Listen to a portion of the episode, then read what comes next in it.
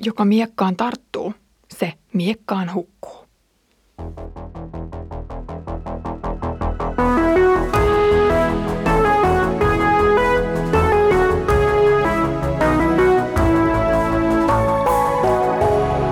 Kirjoitusten pauloissa. Tervetuloa kuulolle Kirjoitusten pauloissa Raamattu-podcastiin. Olen Iida Halme kansanlähetysopistolta. Ja teit muuten hyvin, koska tässä podcastissa luetaan Jumalan sanaa.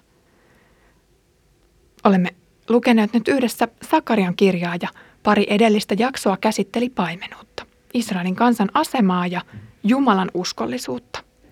Teema jatkuu vielä tämän jakson ajan ja nyt keskitytään ennen kaikkea huonoihin paimeniin. Luen Sakarian luvusta 11 jakeet 15-17. Herra sanoi minulle, ota itsellesi paimenen varusteet. Nyt sinun tulee esiintyä kelvottomana paimenena. Minä näet annan tähän maahan tulla sellaisen paimenen, joka ei pidä huolta nääntyneistä, ei etsi kadonneita, ei hoida loukkaantuneita, eikä hanki uupuneille ruokaa. Se paimen halkaisee lampailta sorkat, etteivät ne pääsisi karkuun ja syö itse lihavimmat lampaat. Voi kelvotonta paimenta, joka hylkää lauman. Miekka viiltäköön hänen käsivartensa ja hänen oikean silmänsä. Kuivettukoon se käsivarsi ja tulkoon se silmä sokeaksi. Edellisellä lukukerralla Sakaria luopui paimenen tehtävästä ja otti maksun lampaista. Nyt hän saa uuden kehotuksen ryhtyä paimenen työhön. Tämän näytelmän tarkoituksena on havainnollistaa, kuinka kipeästi Israel tarvitsee Jumalan suojelusta ja uskollisuutta. Aiemmalla paimenkeikallaan Sakaria valitsi työtavoiksi armon ja sovun. Nyt metodiksi otetaan kelvottoman paimenen tyyli.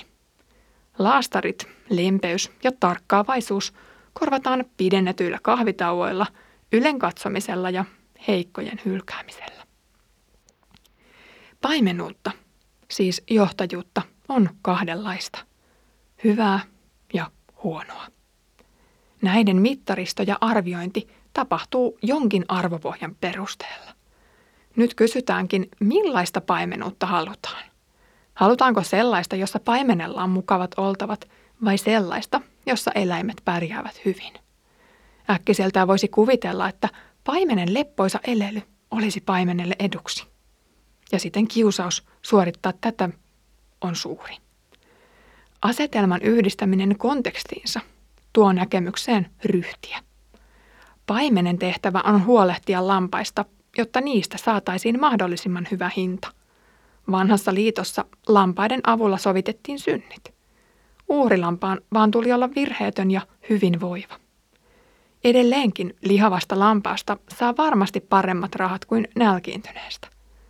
Kannattaisiko paimenen siis nostaa katsensa omasta navasta suojelusta tarvitseviin eläimiin? Lopulta se olisi jopa hänen itsekkäille tarpeilleen parempi. Asetelmalla Sakaria voi viitata monenlaiseen johtajuuteen. Israelin kuninkaiden tehtävänä oli johtaa kansaa Jumalan mielenmukaisilla periaatteilla, toisin sanoen kymmenen käskyn mukaan.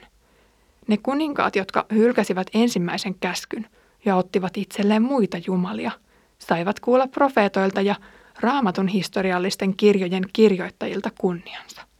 Hän teki sitä, mikä oli pahaa Herran silmissä. Usein ensimmäisten käskyjen hylkäämisen myötä myös suhtautuminen lähimmäisiin muuttui. Nöyrä, Herraan turvaava kuningas näki kansan vertaisinaan, mutta sydämensä kovettanut kohteli heitä alamaisina, joista pyrittiin vain saamaan hyötyä verojen ja pakkotyön muodossa.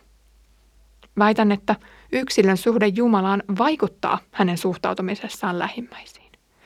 Samalla myönnän, että itse ole kyennyt rakastamaan lähimmäistä niin hyvin kuin tulisi. Ja moni Jumalasta vieraantunut on tässä lajissa minua parempi. Hyvien ja Jumalaa pelkäävien kuninkaiden lisäksi vanha testamentti tuntee ne ajat, kun kansa oli pakana kuninkaan alaisuudessa muun muassa Egyptissä, Assyriassa ja Babyloniassa. Nämä tyrannit pyrkivät levittämään valtapiiriään keinolla millä hyvänsä. Nyt Sakaria viittaakin näihin päiviin. Jumalan suojeluksen poistuttua paha paimen pääsee valtaan ja silloin syntyy rumaa jälkeä. Osa nääntyy, osa eksyy ja osa haavoittuu.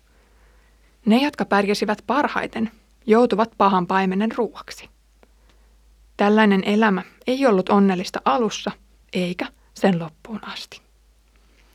Tilanne voi profetioille tyypillisesti toistua historian kuluessa lukuisia eri kertoja. Tässä voisi nähdä myös väläykseen aikojen lopusta, kun antikristus saa hetkeksi vallan.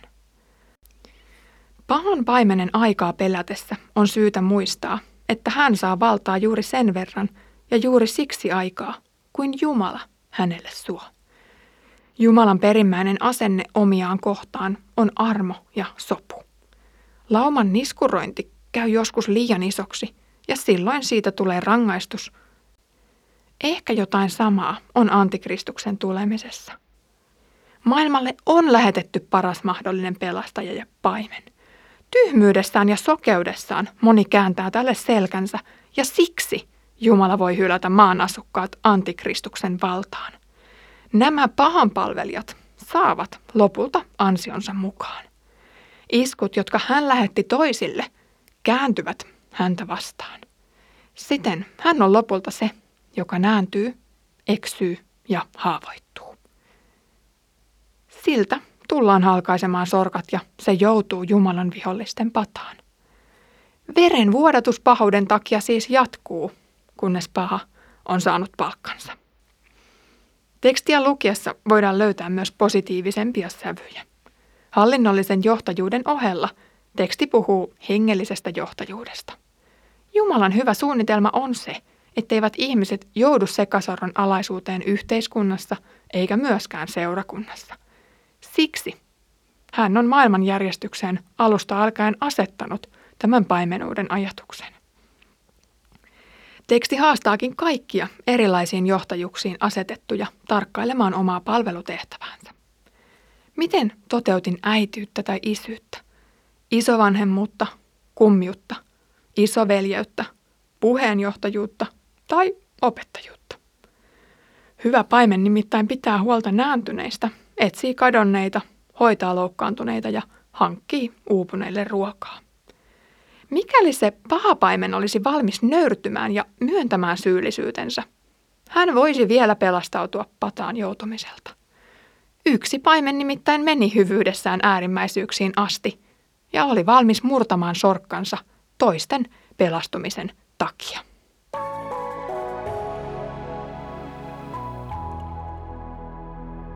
Seurakunnan paimenuus on apostolien esimerkkiä seuraten osoitettu tietyille Jeesuksen läheisille miehille.